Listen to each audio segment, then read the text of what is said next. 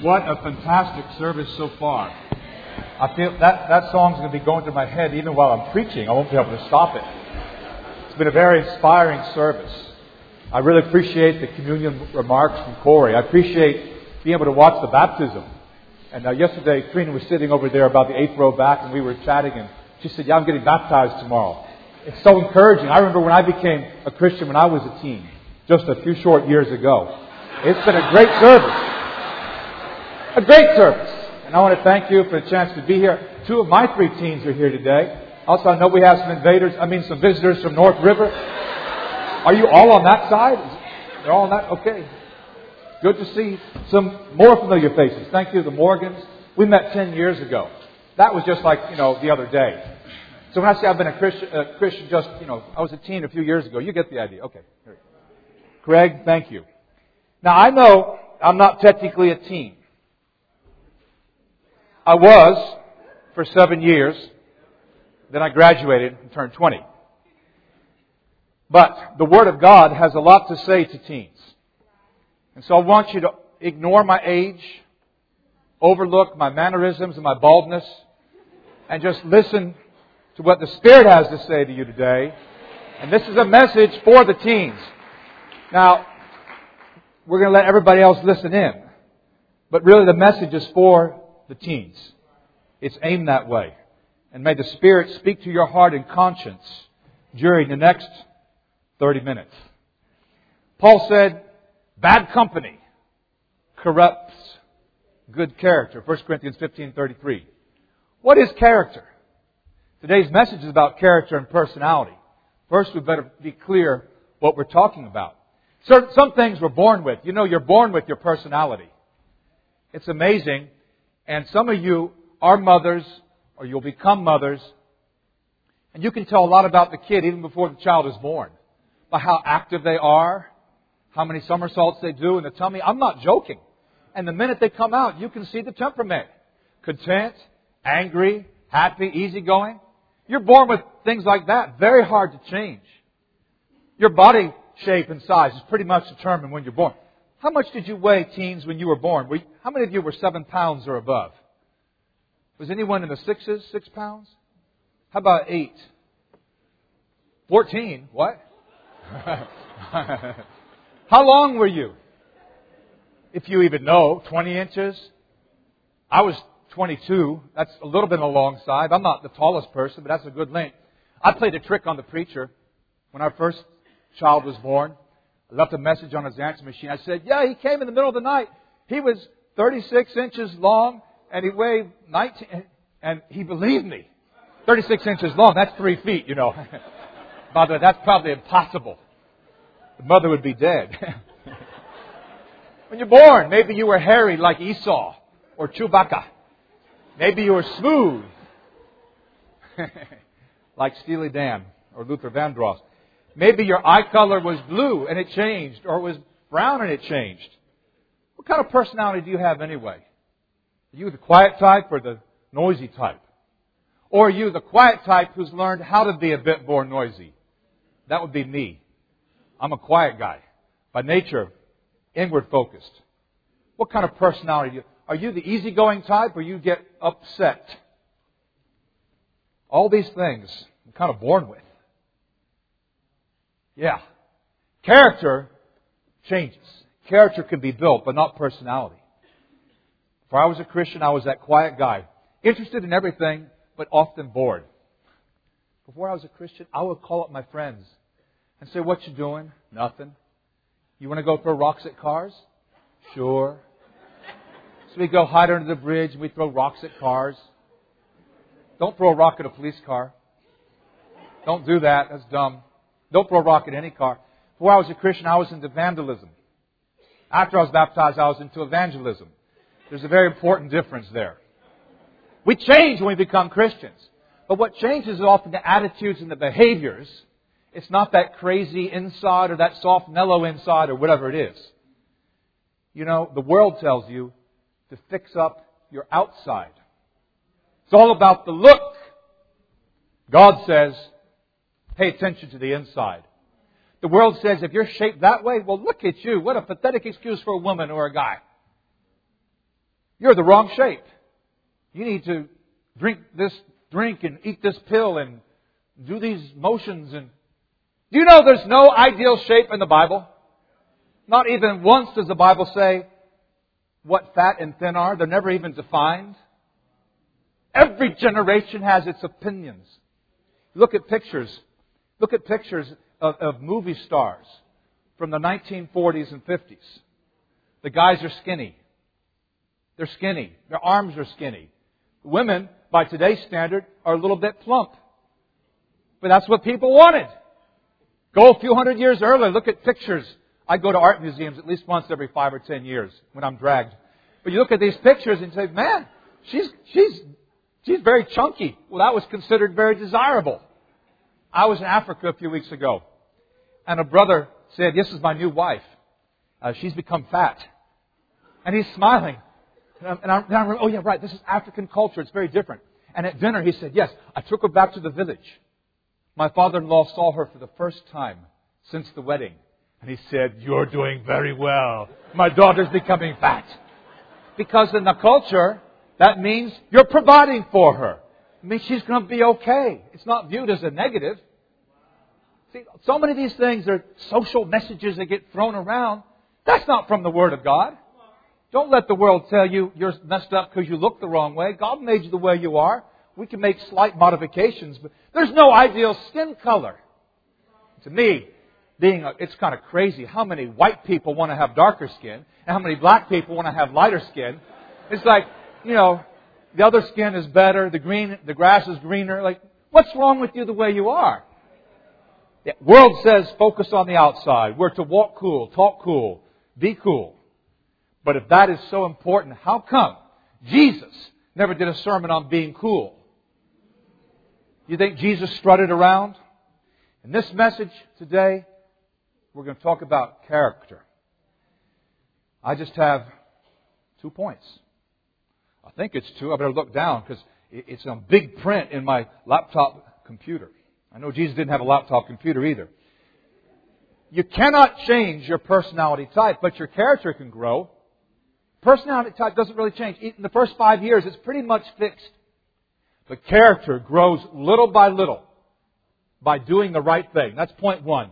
Character can grow little by little if you do the right thing. Romans chapter 5. Please follow me. I'm going to read just a few verses at the beginning of Romans 5.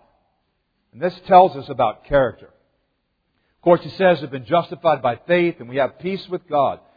Amen. I'm going to jump ahead to verse 3. Not only so, but we rejoice in our sufferings because we know that suffering produces perseverance. Perseverance, character. And character, hope. And hope doesn't disappoint us. Character. Now sometimes we say, well, that guy, he's a real character. What you're really talking about is his personality. He tends to mouth off or, you know, he always has just the right word to say or, you know, who does he think he is? But character is your inner strength. It's your virtue. It's a spiritual quality as well. It's like muscles. You want to grow muscles? See me in the back. I'll be at my book table. I have some special pills. You take one today. When you wake up tomorrow, you'll have ginormous muscles. Because you can build up a very muscular body in really less than 24 hours. I don't know why people think you have to. I mean, you believe that? You believe that? How do you get muscles? What, you go, you get a, a job where you have to do physical labor? How about you go to the gym? That's my strategy. I go to the gym and I sit down in a comfortable chair and I, I try to focus on the beefiest looking guys there and I just watch them. Because I know if I watch them, it'll absorb into me. If I, if I hang around those people, I'll automatically get big and strong. Is that the way it works? You know that's not the way it works. now, in fact, People say, because I actually do go to the gym, they say, what, What's your expectation? And I say, Progress. Extremely slow. That's not an excuse. I got, I mean, for one, you can't build up muscle quickly. Not quickly. And two, I've got another factor in my life working against me. You could call it gravity or entropy or longevity, call it what you want. I'll be happy to maintain. I'll be happy just to creep ahead a little bit. But character, there's no shortcut. Our society wants shortcuts. Don't listen to those lies. There's no shortcut to character any more than a shortcut to muscle. We've got to be responsible. Like what? Well, doing what you're asked to do. No, better. Going the extra mile. Well, who asks us to do things? Teachers? Family members? All kinds of people ask us to do things. We build character by, by doing what we should do. Wow, so if I do what I should do tomorrow, then, then on Tuesday I'll have character? uh-uh. You can be obedient, compliant. You can do it for a month, and you may have a tiny bit more character. No, no, no. This is like the gym. This takes perseverance for months and years. So great to see Trina become our sister. I believe she's fully forgiven of her sins because Acts 2:38 says when you repent and get baptized your sins are gone. But I don't believe it changed her character. When you come up out of the water, you still have the same tendencies and temptations. You don't come out of the water and, wow, I used to be an impatient person. If you think that, you're going to be tested right soon. You're going to be tested. You come out of the water, you know, God could have done it that way. I like to compare it to having a baby. God could have done it that there was no process at all. You've had weddings in this building, right, Craig? Not yet. What's going on? the other side. The other side? Not yet. Is there a law or some? Anyway, so the minister says you may kiss the bride. Meanwhile, the bridegroom, the matron of honor, has the basket. And she kneels down underneath the bride because you know as soon as he kisses her, the baby is going to drop out. Kiss her. Here you are. Now, could, no, hang on. Could God have done that? God, God's God. Psalm 115, verse 3. He's in the heavens. He does whatever he pleases. He could have made it happen boom, just like that. Instead, he gives you 40 weeks, nine months or so, to adjust, for your body to adjust. And not just your body, but your head. It's a big conceptual jump to becoming a parent. God normally works through processes. It's exactly the same with building character. It's exactly the same. What do we do? We got to do the right thing again and again and again. Be honest. We don't cheat. Don't cheat in school. Yeah, but you get a better grade that way. Yeah, but you lose character. You might get a better grade, you lose character. You won't respect yourself. And so you have to do something to prove you're not bad in order to compensate for the lack of respect. Don't cheat. Tell the truth. Don't lie. Don't even shade it. Don't just put the most positive spin on it you can. Be a man of your word. Be a woman of your word. Jesus said that in Matthew 5. Jesus' brother James said it in James 5. Let me read James 5:12. He says, "Don't swear. Above all, don't swear not by heaven or by earth or by anything else. Let your yes be yes and your no no, or you will be condemned. Is your yes yes? Or do you say, sure, you have no intention of being that way? That's a character issue. It's who we are deep down. See, we grow through suffering, seeking pleasure, comfort, and the easy way out. That's the world's way. Jesus went to the cross. So to do, to take the shortcut, that's the opposite of the cross. I mean, Jesus had opportunity. In the garden, he could have backed out. On the cross, he could have come down. Hmm. Character can change. Not personality. Not really. Character can change. Bit by bit. It's who you are deep down. I knew three people. I spent time with three different people, all of whom had one sin in common. It was a sin we don't normally meet, although it's not that uncommon. It's a sin of murder. Now, all these guys were guilty of murder. One actually enjoyed it. This is when I lived in London. He enjoyed it. He was a mercenary soldier. This is from the old South African regime. And he was a soldier of fortune. And he would travel all over Africa and put down rebellions, and he loved shooting. He loved killing. Yeah, it could be blacks mainly, because Africa is mainly black, so that's true. But he just loved to kill people. And this guy, we only had one Bible study. I thought his heart is so hard. Heaven and earth will have to do something if he's ever going to soften. Another fellow. I remember George. And he had just got out of prison for murder. And he was very sorry. And so we kept studying and he, he was baptized. A third fella, see, we're talking about what's on the inside. He was so twisted that he had killed and eaten 15 people. And when I spent almost an hour with him, he hadn't yet been caught. She meant to push record and she put play instead. I understand it. It does happen. But this guy, I'm not kidding. My boss, I, I worked at the university. He brought in the newspaper, front page. He said, Isn't that the guy you interviewed with? Front page. I can tell you his name later. You can look it up on Google. He's infamous. Three men, all did the same thing. Well, okay, only the last guy ate his victims.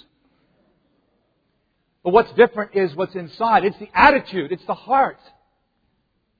Psalm 19, not 119, they're both about the Word of God. But Psalm 19, verse 12.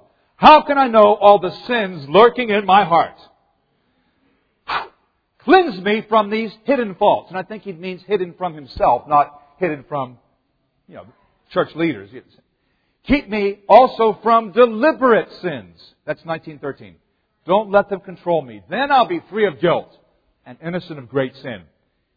And, verse 14, may the words of my mouth, the thoughts of my heart be pleasing to you, O Lord, my rock and my redeemer. That's a great prayer. He prays about deliberate sin. He prays about accidental or unknown sin. He prays about, well, see, those are actions. Where do they come from? They come from thoughts. And so he prays for God to, to make the thoughts of his heart pleasing and the words of his mouth.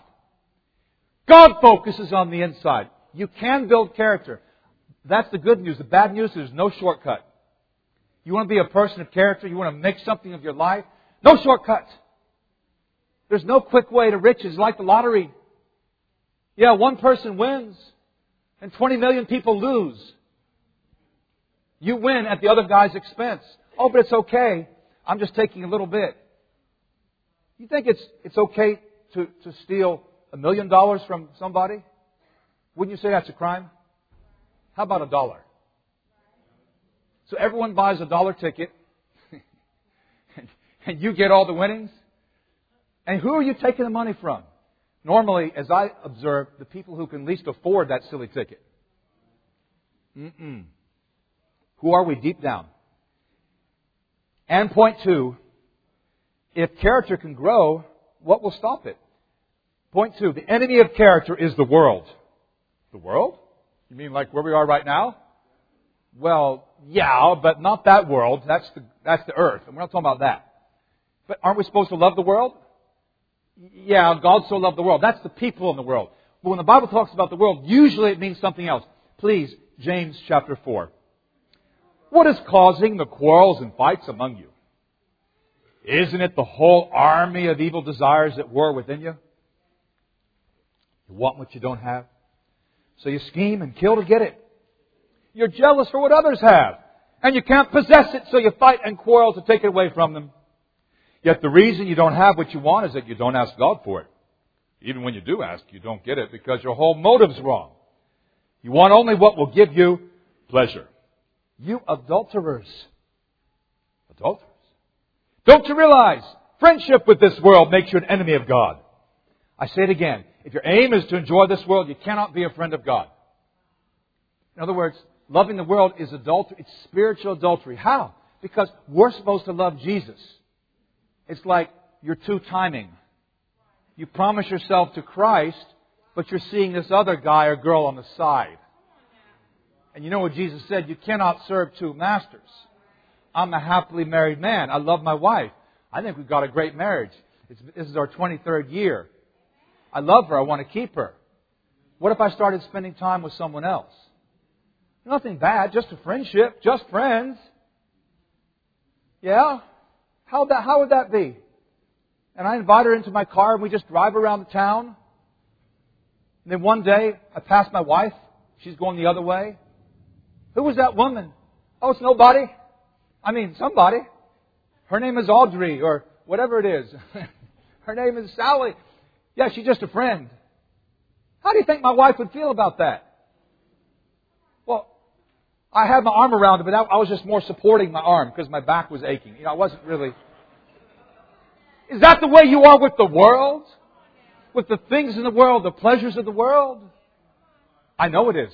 How do I know that? Because although we're in the world but not of the world, we all get tempted. None of us is above being a spiritual adulterer. Not many of us have committed moral, uh, uh, sexual adultery, but spiritual adultery is when we love the world. And that, how do I know that? Right there, James 4 4. Well, be more specific. Okay, I will. Man, I need to look cool. I need to blend in. I wouldn't want to stand out too much. I wouldn't want people to think I'm strange, like 1 Peter 4 4. I need to buy expensive shoes, dress a certain way, and I need to have a certain do. Oh, hairdo. Let me say something to the guys. I'm just going to read this from, from Samuel. Because Samuel was choosing a replacement king. They had the first king in Israel. This is about 1000 BC. His name was Shaul. We call him Saul. And what was Saul's uh, dominant characteristic? Said he was a head taller than everybody else. So in the crowd, the top of other people's head came right here. That was his main strength. But he lacked character. By the way, tall people in the Bible don't come off very well. Can you think of any others? Yeah, Goliath. I'm going to kill you. you know, and that's it. Uh, so don't be impressed by tall people. Now, some of you guys are tall. I'm not untall. I'm just short compared to some of you. God doesn't care how tall you are. From the aerial view, you all look like ants. You ever look out an airplane window? Even cars look like ants. People, I mean, it doesn't matter. Oh, wow, that guy's three inches taller than the norm. I mean, you can't even tell. Who cares? So the, Lord told Samuel when the firstborn son, he said, I want you to get the replacement king. Go to the house of Jesse. Jesse had seven or eight boys. Boy number one walks by. His name is Eliab. He's tall. Great. and, uh, and Samuel says, surely this is the one. We always anoint the tallest one, right? God says, do not, 1 Samuel 16, 7, do not consider his appearance or his height, for I have rejected him. The Lord does not look at the things the man looks at. Man looks at the outward appearance, but the Lord looks at the heart. It's character. And what we need, guys, is to have character. You say, no, what I need is I need a girl. Let me tell you this. The kind of girl, the kind of guy a girl wants is a guy with character. Now, let me, this is, I'm not talking to the guys, but the girls listen to this part. Say, oh, but, but he's a strong guy. He, I mean, he's very calm and got big muscles and everything. Okay, good. What's he like around hardship? So you went to that movie and you saw those people suffering and the guy lost, his brother died of cancer and the whole theater was crying. What was Mr. Muscles doing? He was stony faced. So you really think that's the guy for you? What do you think's going to happen when you get married? And in the middle of the night, the kids are crying, sick. Who do you think's going to be the one who's going to have to get up? You think he's going to rouse himself? When you're sick with cancer, you think he's going to stay with you? Or you think he's going to resent it? See, Jesus was stronger than any of us. But he was strong emotionally. He was strong. He knew how to cry. That takes strength. He actually went against the flow. So, if you're thinking about these guys, and I'm not trying to make muscular guys feel inferior, but I don't care about your muscles. God cares about what's in the heart. Girls, Peter said in 1 Peter 3 3, your beauty should not come from outward adornment, such as braided hair and the wearing of gold jewelry and fine clothes. Instead, it should be that of your inner self, the unfitting beauty of a gentle and quiet spirit, which is of great worth in God's sight. Okay. He did not say that braided hair is a sin. He said your beauty shouldn't come from those outward things, it should come from the inward thing. Some people think, okay, that means you can't braid your hair. Some people will criticize, oh, well, she spent six hours braiding her hair. They're not looking at the big picture. Yeah, she did spend six hours. Actually, her friends did it for her. Because you, I mean, you'd have to be incredible to do it yourself. Yeah, she did it six hours, but then for four months she didn't have to do anything at all. Whereas you, you only spent 10 minutes a day, 10 minutes a day, 300, that's five hours a month. Over six months, you spent 30 hours. You spent five times as much as she did. So don't make a, you know, don't judge us by the surface. J- Jesus said, John 7, 24, stop judging by mere appearances, uh, mere appearances. John 7, 24. Make a right judgment. On the other hand, what's more important to you? Your outward beauty or your inward beauty? Because girls, if you're focused on the outward beauty, you're messed up. Early Christians were very modest. They, were, they would have been shocked by the way most people in our society dress.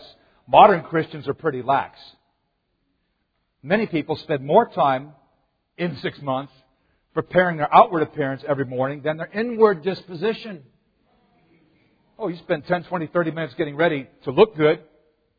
How much time you spend each morning get ready to be ready for, for God? To walk with God? Well, that's different. He walks with me all the time.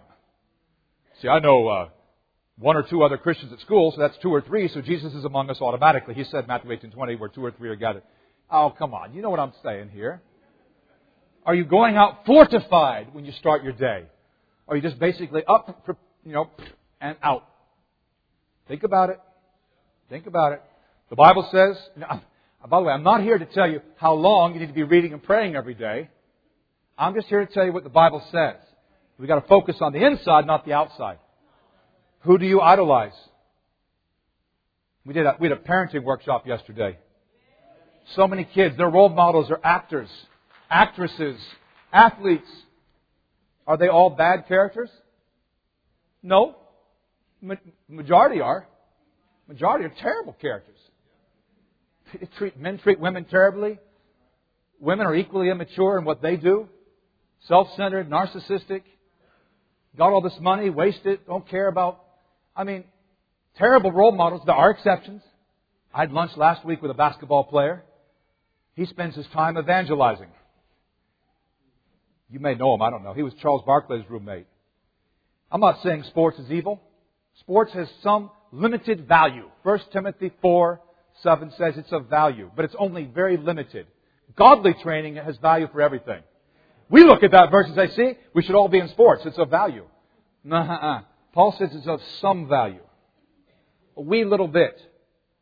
I'm not going to deprive you of sports. I just want us to have the right balance. Don't get a bad attitude towards me, I hope, okay? okay. Because I can't see their expression. But you can. so I know what you're thinking from looking at their eyes. Okay, so you can. Idols. Oh, a few years ago, I, I, I I fly. And sometimes you have layovers. And I was in Minneapolis. And I sat down and I, I, I was working on lessons because I was preaching. I was lessons on my laptop computer. A couple of famous people walk in. I, I, I look up because everyone's staring at them, but then I look down because they're the most immodestly dressed women I've ever seen in my life. I mean, it's amazing they even, their clothes even didn't fall off every time they walked. I just didn't even look. Everyone's coming up. Can I get your autograph? I watch your show. You're wonderful. And they sit right next to me. I'm sitting against a wall. There's a bench there. at my table, my laptop, and they're right there. I'm thinking, oh, I can feel this radiation, this power over here. and they put down, they put down their, their bag, their carrier bag on the ground, uh, and I just looked down at the bag. It said Baywatch I thought, oh, I think I know what this is. Oh God, what am I supposed to do? Obviously not just stare at them. So they actually started the conversation. They said, is that a laptop computer? They said, are you on the internet? Now this was before you had hot zones, hot spots and stuff. So no, of course I wasn't on the internet. But we talked. And I thought, oh, I, I just gotta be honest. Girls, what are you going to do? What are you going to do when the beauty fades? I just looked him in the eye. I didn't look down any lower. Part of me wanted to, but I said, no, don't do that. Don't do that. And they said, well, we have other options. And one said, I'm multi-talented. That means she thinks she can act, she thinks she can sing. She's going to get ditched. She's going to be, she's going to ruin her life. The other one, she had a wedding band on. I said, what does your husband think about your profession? Oh, he's very supportive. Are you a Christian? She said, Yes, I go to a large church in Southern California. They love me being a member there. I bet they do. Men, millions of men are lusting after you all over the world. You're not responsible for that? Well, I, I don't control that. I just act and do what I'm supposed to do.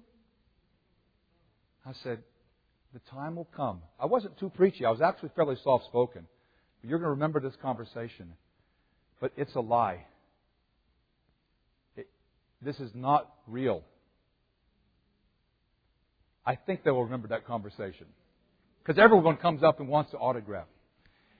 I was thinking on a little bit of different uh, channel, a little bit different level right there. See, the world is all on the outside. Well, I don't look at girls. I don't even struggle with the internet. How about the music you listen to? I like that thing Kim Chandler threw in about television and music. Because I hit it yesterday and I was going to hit it again today. Now I can hold back a tiny bit. Purifying your mind. You know, I get thousands of emails every year. Try to reply to all. This is at my website, question and answer number, uh, number 988. Dear Doug, I love hip hop and rap music. But I hear rappers say a lot of things against God's word, things that insult Him. I'm addicted to this music. When I stop listening to it, my thoughts begin to clear up. But when I go back, they become sinful again. I think the music may have started or widened the problem. Can I get a, how can I get a new heart? How can I break free? I wrote, sounds like you need to lay off the rap music. I mean, he's saying every time I listen to it, I drift from God and then I turn away and I go, not all rap is bad, I wrote, but then a lot of it could lead people away from the Lord. In your case, I think you've made the diagnosis yourself. And then I, I wrote to a friend of mine who's a musician. His name is Jason Reichert. And he said, just a suggestion, but maybe you could refer that brother who struggles with rap to Arrested Development. Speech's music is clean. It has no cursing. It's still rap or hip hop or whatever you call it. I would hate for him to give up on music altogether when there are other options to enjoy without messing up his conscience. So I sent that to the other brother, and he, he was very grateful. You watch TV? How much? What's the danger of TV? No time to do homework. time for your parents. You get in your head, oh, I need to buy this. That's what commercials do. It's a form of brainwashing. I'm not saying don't watch it. I'm saying be careful. Proceed with care. There's sensuality. There's violence. There's disrespect. It can blur your vision, as a wise woman put it. My challenge to you on that is to cut way back or give it up completely. What? Give up TV completely or cut way back. The average kid in the United States, and I think we're counting people still live at home, so if you're out, it may be less, watch TV about six hours a day. And they'll, they'll be multitask. They'll have it on while they're doing the homework. I mean, it's on all the time. Six hours a day. And you say, I don't have time for a good quiet time. Well, I'm going to give you time. Cut down from six hours to five hours, to, to one hour a day. And you'll have five free hours extra. How about that? Would you like to have five hours extra? It's crazy. Average adult, New York Times poll, four hours and 40 minutes a day of TV in the United States. And we're too busy for God. Too busy to be evangelistic. Too busy to even be on time for church sometime. Because we gotta watch our shows. No, I could talk about so I'm saying cut back or give it up. Maybe even abstain for a month. Okay, this. Do an experiment. Pass around a sign up sheet and say for the month of March, no TV. At the end of the month, get together with your friends and say, what'd you learn? And tell me if you don't feel detoxified. I didn't say you can't watch TV. I'm just saying be really, really careful. Video games, fantasy world, that's not real. Is this too radical?